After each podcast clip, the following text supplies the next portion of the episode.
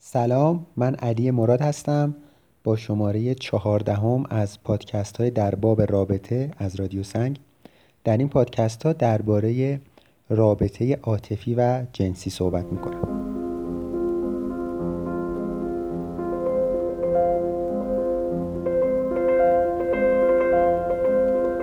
در شماره قبل من یک پرسشی مطرح کردم که در این شماره و شماره های بعد قراره سعی کنم بهش پاسخ بدم و ببینم یه ذره مسئله رو بررسی کنم، ببینم چی جوری میشه بهش نزدیک شد، باش چی کار میشه کرد. پرسش یا اون موقعیتی که گفتم این بود که من و خیلی از همدوره های من ما در یک محیط سنتی مذهبی بزرگ شدیم که یه سری باید و نبایدهایی برای زندگی داشت، یه سری راهکارهایی داشت، به خصوص در زمینه جنسی و در رابطه. ولی الان دیگه اونا رو میذاریم کنار یا خیلی کمرنگ شده نقشش تو زندگیمون. حالا دیدیم که کارایی لازمو ندارن یا به هر دلیلی، به هر علتی. حالا وقتی که اینا رو میذاریم کنار، این جاش خالی میمونه. یه عده‌ای میان از طریق آزمون و خطا سعی میکنن که این خلاو پر بکنن و ببینن که زندگی چیکار بکنن، که خب بهاش بعضی وقتا خیلی سنگینه، ضربه میزنه به آدم، به دیگران، به حیثیت اجتماعی آدم، به عواطف آدم و وقت میبره و مثلا عمر آدم سرش میره، عمری که دیگه برگشت نداره. و آزمون و خطا یه راهیه که میخوایم سعی کنیم ازش دوری بکنیم. یه راه دیگه هم اینه که آدم به صورت پسیو، به صورت منفعل، مثل یک اسفنج در معرض ایده ها و راهکارهایی قرار بگیره که پیرامونشن و صرفا جذبشون بکنه. یعنی اون که رفت کنار، خود به خود حالا هر چی دیگه دور و برمون بود، رسانه تبلیغ میکرد، مد جامعه به سمتش رفت، از هر منبعی، اینو بدون خیلی تفکر خاصی جذبش بکنیم. اینم میخوایم اتفاق نیفته. میخوایم یه جوری یکم سنجیده تر، یکم با تفکر بیشتر ببینیم که این ظرف خالی و الان چه چیزی میشه درش قرار بدیم. خب من این هفته خیلی فکر کردم که از کجا شروع کنم، چون تقریبا 2 سال دارم به این مسئله کم کم فکر میکنم. نکته‌های خیلی زیادی به ذهنم رسیده. دیدم که بهتر از این گوشه شروع کنم. از اینجا شروع کنم که خب اون سنت و اون مذهب چیزهای مختلف به ما میداد. مثلا یه سری احساسات خاصی در ما ایجاد میکرد. مثلا یک آدمی که در ایران دوره من مثلا سال 70 تا 90 بزرگ شده، وقتی که با یه عاشق میشه، وقتی یه دختری میبینه خوشش میاد، همچنین خونش به جوش میاد، یک احساساتی درش زنده میشه. و یک آدمی که مثلا در اروپا دهه 60 مثلا بزرگ شده، یه چیز دیگه. یا یک پسری، یک دختر خانمی که در یک خانواده‌ای که من بزرگ شده، احساسش بعد از اولین بوسه‌ای که داره با احساس یه آدمی که در یک طبقه دیگه از اجتماع بزرگ شده، در یک کشور دیگه، در یک زمان دیگه بزرگ شده، متفاوته. این سنت و مذهب یک سری احساسات در ما ایجاد میکنن که در مواجهه با پدیده‌های مختلف یه سری احساسات مثبت و منفی درمون به وجود بیاد، که من حالا فعلا با این کار ندارم. یه چیز دیگه که مثلا توجهمو جلب کرد که باش کار دارم، ایده ها و راهکارهاییه که به ما ارائه میکنن. مثلا یه چیزی که ما به صورت سنتی داشتیم این بود که پسر بعد از دختر بزرگتر باشه. حالا وقتی میخوای ازدواج بکنی، بعد پسر از دختر بزرگتر باشه، یا کلا پسر از دختر باید سرتر باشه، به لحاظ مالی یکم بیشتر باشه، به لحاظ تحصیلی یکم مثلا بالاتر باشه. یه مثلا همچین توصیه‌ای میدادن. حالا ما تو این فرآیند میایم این توصیه رو میذاریم کنار، میگیم خب برای من مهم نیست که من دیگه به این امتیازی نمیدم که، و این فیلتر رو برمیدارم که پسر از دختر سنش بیشتر باشه، قدش بلندتر باشه، وضع مالیش بهتر باشه، تحصیلاتش بیشتر باشه و غیره. به جاش حالا چه اندیشه‌ای میام میذارم؟ یه راهکار دیگه میام میذارم. مثلا میام میگم که خب باید در یک لول باشه، یا میام میگم که اصلا مهم نیست، یا مهمه ولی یک سری چالش‌های به وجود میاره که باید حواسشون باشه اون چالش‌ها رو چجوری باهاش مقابله کنن، بهش رسیدگی بکنن. خب حالا اینو میگم، یک سری ایده های اینجوری مثلا وجود داره، یا اینکه مثلا رابطه جنسی قبل از ازدواج کلا ممنوعه. حالا اینو ما میایم با چیزی جایگزین میکنیم. یه سری ایدهن، یه سری باید و نباید. یه چیز دیگه ای که ما از سنت و مذهب میگیریم، طرز فکر کردن درباره این مسائل. ببینید یه موقعی هست یه نفر میاد خود این ایده ها رو عوض میکنه و به یک سری رفتارهای دیگه میرسه، به یک سری باورهای دیگه میرسه، ولی در نهایت داره مثل قبل فکر میکنه. حالا منظورم چیه؟ مثال براتون بزنم.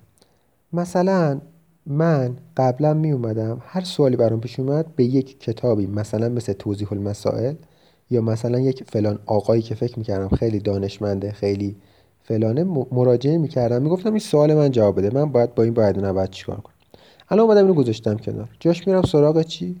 جاش میرم مثلا سراغ یک روانشناس، یک کتاب روانشناسی هست که من نقش اون کتاب برام بازی میکنه و یک آدمی که دیگه احتمالا یک روانشناس یا یک فیلسوفه، مثلا دکتر هولاکویی، آلن دو باتن، هر کی، اون میاد برا من اون نقش مرجعیت رو بازی میکنه.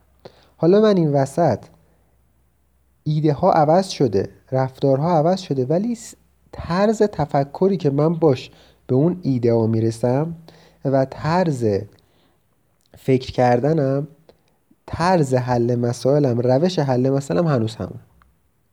حالا من نکته‌ای که الان دارم چی؟ میگم اون ایده ها رو درست میذاریم بیرون و ایده جدید میذاریم جاشون، ولی باید حواسمون باشه که طرز تفکرمون همونی نباشه که قبلا بوده. یعنی علاوه بر که به محتوای تفکرمون دقت میکنیم، به خود اون کاسه، به اون ظرفه، به اون سازوکاری که به اون محتویات اون کاسه میرسیم هم باید دقت بکنیم. تو پرانتز به احساسات و عواطفمون هم باید دقت بکنیم که فعلا حوزه کاری من نیست، میشه جدا بررسیش کرد. مثالشو زدم براتون. حالا یه مثال دیگه، مثلا این که بعد از رابطه جنسی چه حسی به آدم دست میده. خب این احساسی که آدم بعد اون داره یه چیزیه که از طریق همون سنت و اینا میاد و این حسه ممکنه که شما بیای تمام باوراتو عوض کنی، طرز فکرت هم عوض کنی، همه چیزو نو بکنی، ولی این حسه هنوز سر جاش باشه، حسه این قبلی باشه. اینا هم باید یک بازاندیشی روش صورت بگیره. حالا من میخوام در ادامه به یک سری موارد از اون طرز فکرها اشاره کنم که خب قبلا اینطوری فکر میکردیم، حالا نه، باید یه طور دیگه فکر بکنیم و پیشنهاداتی بدم برای اینکه چجوری جاش فکر بکنیم و خود اون نکته ها رو هم یه ذره بررسی بکنم که مثلا این باید و نباید بوده، حالا اینو برش میداریم به یک باید و نباید جدیدی میرسیم. خلاصه حرفم تا اینجا این که فقط نیایم خود اون محتویات فکرمون رو، خود اون ایده ها رو، خود اون باید و نباید رو، خود اون حرفا رو بریزیم دور و چیز جدید جاش بذاریم یا بازاندیشی بکنیم روش و اصلاحشون بکنیم. باید طرز تفکرمون، مفاهیمی که باش فکر میکنیم و روشی که باش به یه ایده میرسیم اونو میسنجیم رو هم تغییر میدیم.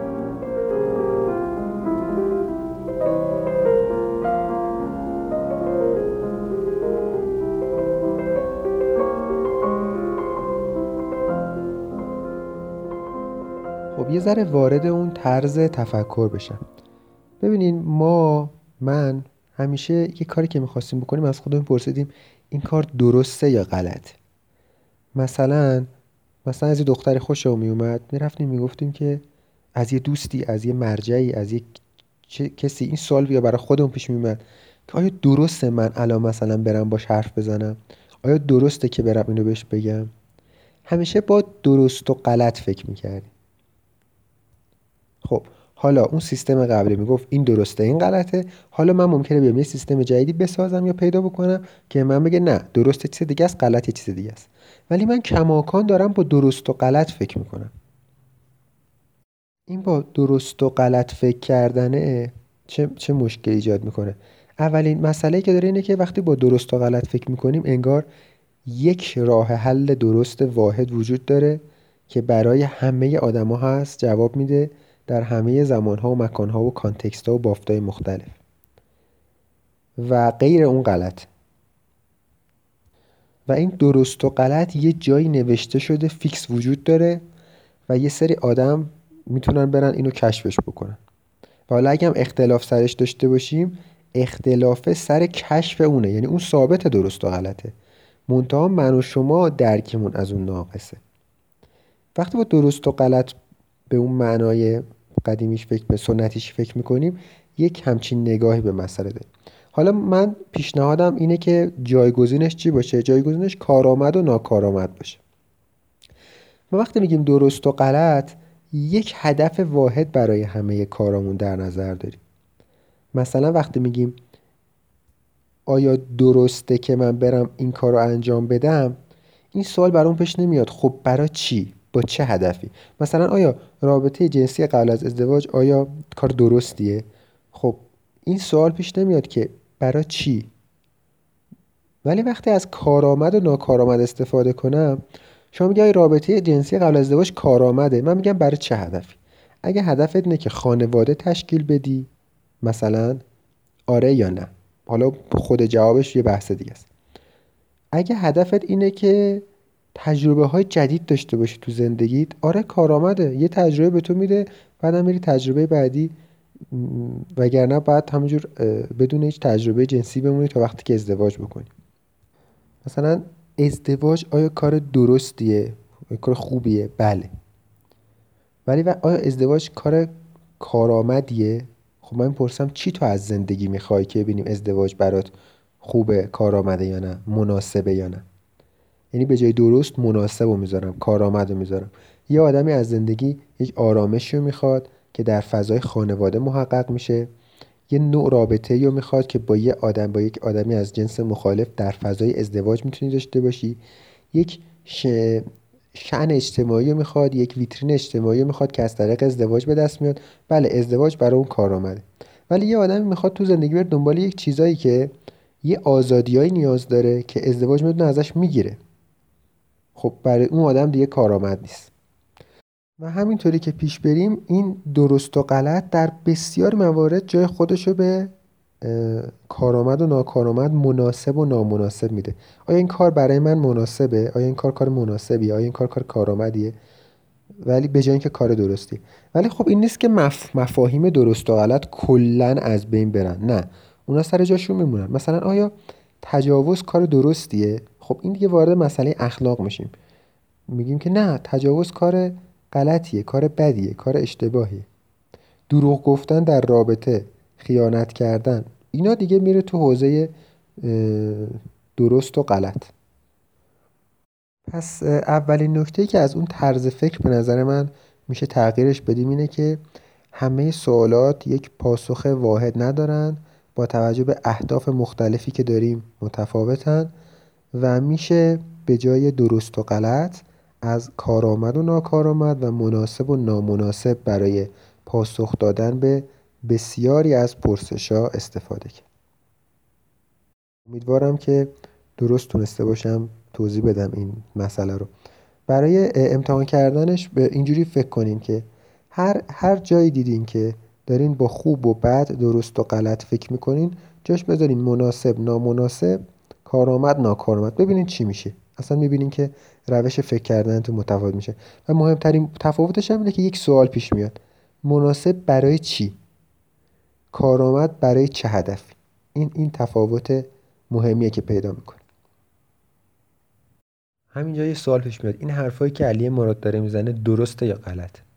بعد به جای این میتونیم بپرسیم آیا حرفایی که داره میزنه کارآمده یا ناکارآمده؟ این ایده‌ای که الان مطرح کرد در این 5 دقیقه 10 دقیقه بریم تست کنیم ببینیم که کارآمده یا نه. به خود این مسئله هم میشه اینجوری فکر کرد.